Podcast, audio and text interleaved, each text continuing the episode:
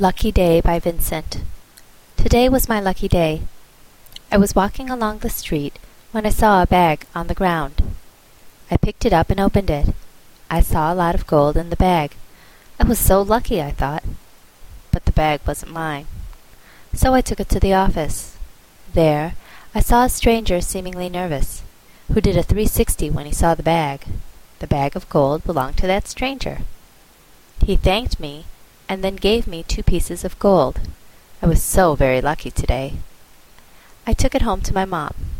My mom gave me a kiss and bought me a lot of candy. Today was my lucky day.